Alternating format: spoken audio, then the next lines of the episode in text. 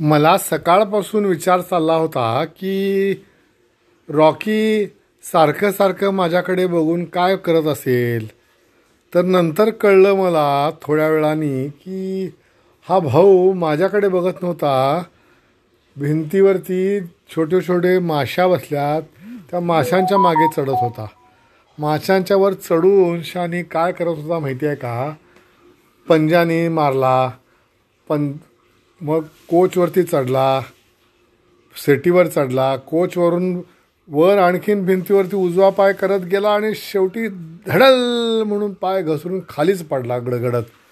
सगळं मावशीचं ब ठेवलेलं समई आणि ते मा ते सायुज सुमेधने आणलेलं राजस्थानवरून छो छोटे छोटे मोर सगळे फडालफाट फडालफाट तुटलं. मला आला राग म्हटलं रॉक्या लेका तू काय करा लागलास? तू तुझ्याबरोबर मलासुद्धा मावशीकडून डोंगणावरती लात मिळणार आहे. बेळणाच्यावरून पाठीवरती धडल भडून वण उठणारे पोटपर्यंत मावशी मारणार आहे. आणि तो तिथं वरती बसला आहे निनाद.